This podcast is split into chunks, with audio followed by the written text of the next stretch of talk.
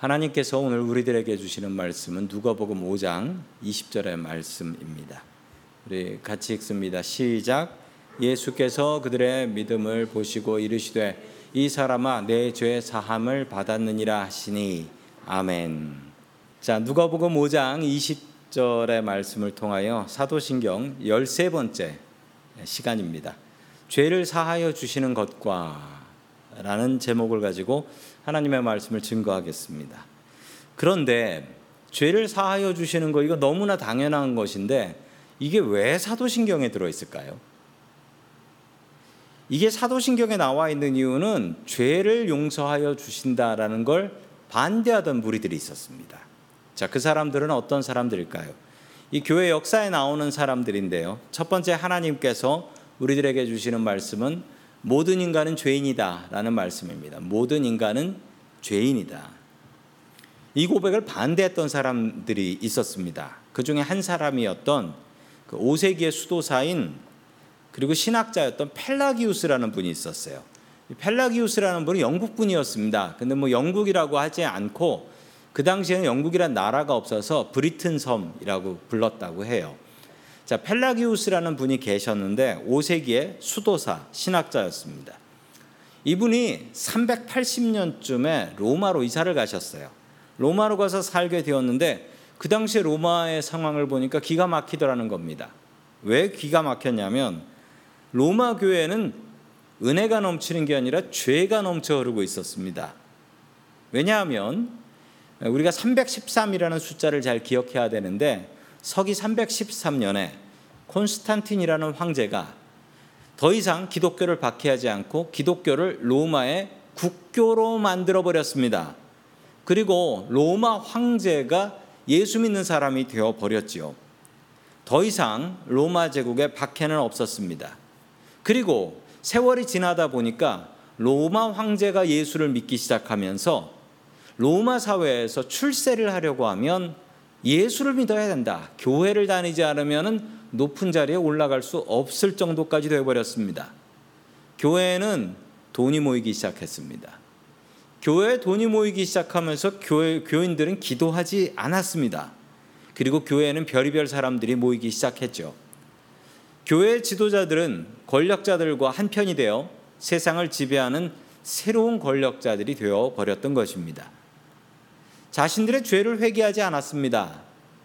로마 교인들이 입에 항상 붙어 있었던 변명이 하나 있었는데 그 변명, 그 변명은 바로 이것이었습니다. 무엇이었냐면 육신이 너무 약해서 이 말을 입에 달고 살았대요. 육신이 너무 약해서 하나님 뜻대로 살아야 되는데 육신이 너무 약해서 하나님 뜻대로 살려고 노력도 하지도 않고 그냥 육신 핑계만 대고 살았다라는 거예요.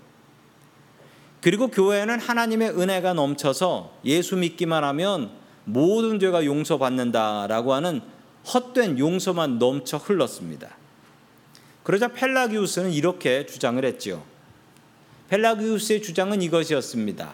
원죄는 인간의 본성을 오염시키지 않았으며 원죄는 우리가 태어날 때부터 가지고 난다는 죄지요. 원죄는 인간의 본성을 오염시키지 않았고 도덕적 의지는 여전히 신의 도움 없이 선과 악을 선택할 수 있다. 이게 무슨 말이냐면 원죄 그런 얘기는 없고 사람들은 스스로 열심히 살면 하나님 없이도 선하게 살 수 있다라는 이야기가 됩니다. 인간이 원하기만 하면 선을 완전히 행할 수 있는 능력을 있다, 가지고 있다. 그리고 뭐 육체가 약하다, 육신이 약해서 이건 그냥 핑계거리다. 라고 이야기를 했습니다. 수많은 사람들이 펠라기우스를 따라갔습니다. 왜냐하면 펠라기우스는 수도사였으니까요. 그는 금식하고 기도하고 자기의 죄를 회개하는 사람이었기 때문에 그렇습니다. 수많은 사람들이 펠라기우스를 쫓아가기 시작했고 그 사람들은 대부분 교회 안에 거룩한 사람들이었습니다. 성도님들은 이 펠라기우스를 어떻게 생각하십니까? 펠라기우스는 후에 어떻게 되었냐면 사이비 이단으로 낙인 찍히게 되고 로마에서 쫓겨나게 됩니다. 왜냐하면 펠라기우스의 이야기들이 다 맞는데 저기서 문제가 되는 이야기는 하나님의 도움 없이도 이게 문제예요. 우리가 거룩한 삶을 살려고 노력을 해야 합니다. 맨날 육신이 약해서 육신이 약해서 육신 핑계만 대고 살 수는 없는 일입니다. 교회 안에서는 죄 용서함이 있어야 되지만 회개도 하지 않는 사람들에게 죄 용서함만 넘쳐 흐르면 안 되는 것이죠. 펠라기우스는 인간의 자유의지가 너무나 중요하여 인간의 자유의지는 하나님 없이도 선한 삶을 살 수 있다라는 잘못된 생각까지 나가게 된 것입니다. 이 펠라기우스와 반대되는 사람이 있었는데 그 당시 유명한 논쟁을 하신 분이에요. 누구냐면 성 어거스틴이라는 분입니다. 이분은 고백록이라는 책을 쓰신 아주 훌륭한 기독교인이셨죠. 이분은 사람이 죄 가운데 태어난다라는 원죄론을 믿었고 어거스틴은 인간은 전적으로 타락해 있기 때문에 스스로 선한 일을 행할 능력이 없다라고 가르쳤습니다. 지금 우리가 믿고 있는 믿음은 펠라기우스의 믿음이 아니라 어거스틴의 믿음을 본받아 살고 있는 것입니다. 펠라기우스는 인간의 자유의지가 너무나 완전하여 하나님의 도움 없이도 선하게 살 수 있다라고 생각했고 어거스틴은 인간의 자유의지 그것마저도 타락하여 하나님의 도움 없이는 선하게 살 방법이 없다라고 했습니다. 성도님들은 이 둘 중에 누구의 생각이 맞다라고 생각하시나요? 자유의지도 중요하고 예수 믿는 사람들이 선하게 사는 것도 너무나 중요하지만 하나님 없이 선하게 사는 것은 불가능한 일입니다. 아무리 봐도 우리들은 죄된 인간이기 때문에 그렇습니다. 펠라기우스는 맨날 죄 용서함만 가르치는 교회를 비난했습니다. 그리고 교회는 죄 용서함을 가르칠 수 없다라고 이야기를 했지요. 그러나 주님께서는 죄 용서함을 선언하셨습니다. 그 말씀이 잠시 전에 읽었던 누가복음 5장 20절에 나오고 있습니다. 같이 봅니다. 시작.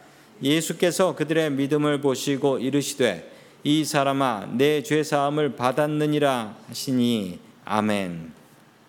혼자서 움직일 수 없는 중풍병자를 친구 네 명이 침대채 메고 왔습니다. 예수님 앞에 나오자 예수님께서는 그 병자에게 병 고침보다도 먼저 죄 사함을 선언하셨습니다. 무엇을 보고 그들의 믿음을 보시고 믿음을 보시고 주변에 있었던 바리새인들은 예수님을 비난했습니다. 당신이 뭐길래 죄 용서함을 선언하나? 당신이 하나님이라도 된 줄 아는가?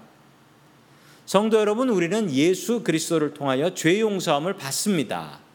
그리고 우리는 교회 공동체를 통해서 회개하고 주님 앞에 죄 용서함 받을 수 있습니다. 우리가 예수를 믿고 제일 처음 받는 복이라면 아마 죄 용서함의 복일 것입니다.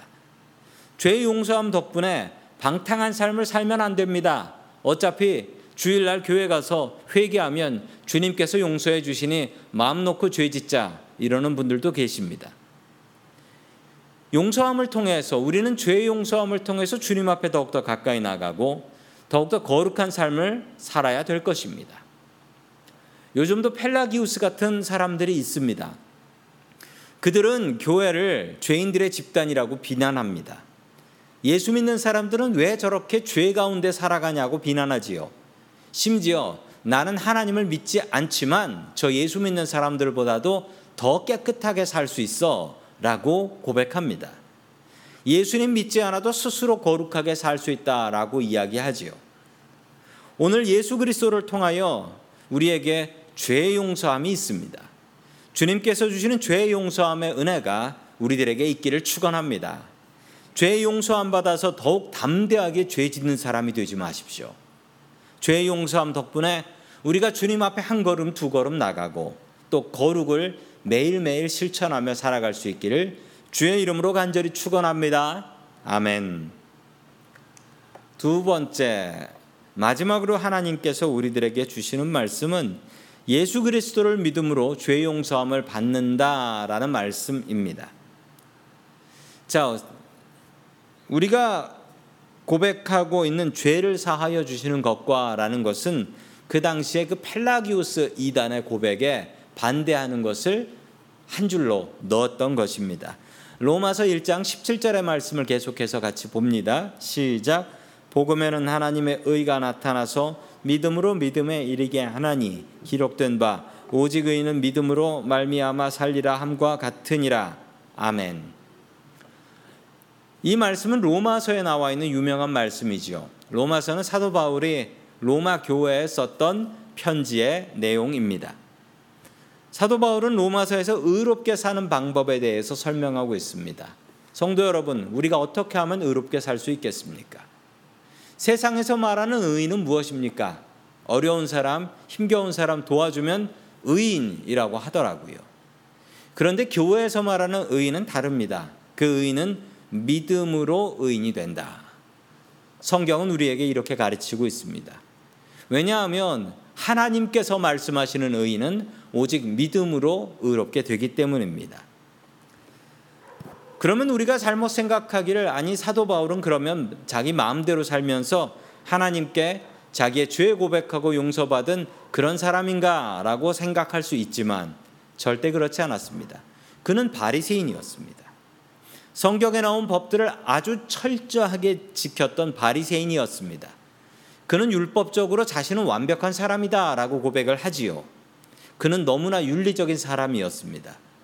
그랬던 그가 예수님을 만났습니다. 그리고 진짜 의롭게 사는 것이 이것이 아니었구나라는 것을 알게 됩니다. 진짜 의롭게 사는 것은 예수 그리스도를 우리의 주인으로 구주로 고백하는 것입니다.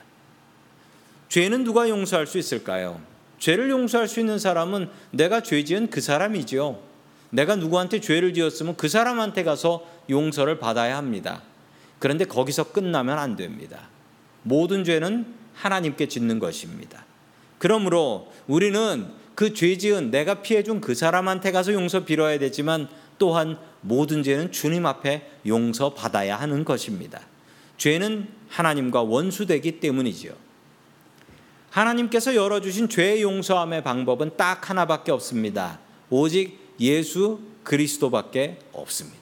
그 길 말고는 죄 용서함 받을 방법이 없어요. 우리가 잠시 전에 불렀던 찬양 죄에서 자유를 얻게 함은 무엇입니까? 보혈 예수 그리스도의 보혈의 능력밖에 없다. 주님께서 열어주신 죄 용서함의 방법은 오직 예수 그리스도를 믿는 것 뿐입니다. 예수님께서는 우리의 죄 용서함을 위하여 십자가의 죄물이 되어 돌아가셨습니다. 그 죽음이 바로 우리의 죄를 영 단번에 용서하신 속죄의 죽음이었습니다. 예수 그리스도를 믿는 사람들은 주님께서 죄 용서함의 은혜를 주십니다. 그뿐 아닙니다. 우리가 죄 용서함 받아야 우리가 죽고 나서 천국 갈 수 있습니다. 예수 그리스도를 믿으십시오. 그리고 죄 용서함 받고 천국의 영생까지 이르러야 합니다. 주님께서 죄 사하여 주시는 것을 우리는 분명히 믿습니다. 그리고 죄 용서함의 방법은 오직 예수 그리스도를 믿는 것 뿐입니다. 펠라기우스처럼 교만하게 살지 마십시오. 그는 사람의 힘으로 거룩하게 살 수 있다라고 착각했습니다. 그러나 또한 윤리 없는 사람, 은혜가 넘쳐서 마음껏 죄 짓는 사람 되지 마십시오. 죄 용서함 받고 죄를 미워하고 하루하루 거룩하게 살아가는 저와 성도님들 될 수 있기를 주님의 이름으로 간절히 축원합니다. 아멘. 다 함께 기도드리겠습니다. 우리를 위하여 사랑하는 아들을 이 땅에 보내주신 고마우신 하나님 아버지 예수 그리스도를 통하여 구원의 길을 열어주시니 감사드립니다. 죄 용서함의 길은 오직 예수님밖에 없는 줄을 믿습니다. 우리 속에 선한 것 하나도 없습니다. 오직 주님을 의지합니다. 펠라기우스 같은 어리석은 사람이 되지 말게 하시고 주님의 능력을 의지하는 믿음의 사람들이 될 수 있게 도와주시옵소서. 믿음으로 의롭게 되기를 소망합니다. 우리 인생에서 가장 잘한 일 예수 그리스도를 믿는 것이라 고백하게 하여 주시옵소서. 우리의 연약함을 의지하지 말게 하시고 오직 주님을 의지할 수 있게 도와주시옵소서. 죄 용서함이 주님께 옴을 믿습니다. 우리의 죄를 용서하신 예수 그리스도의 이름으로 기도드립니다. 아멘.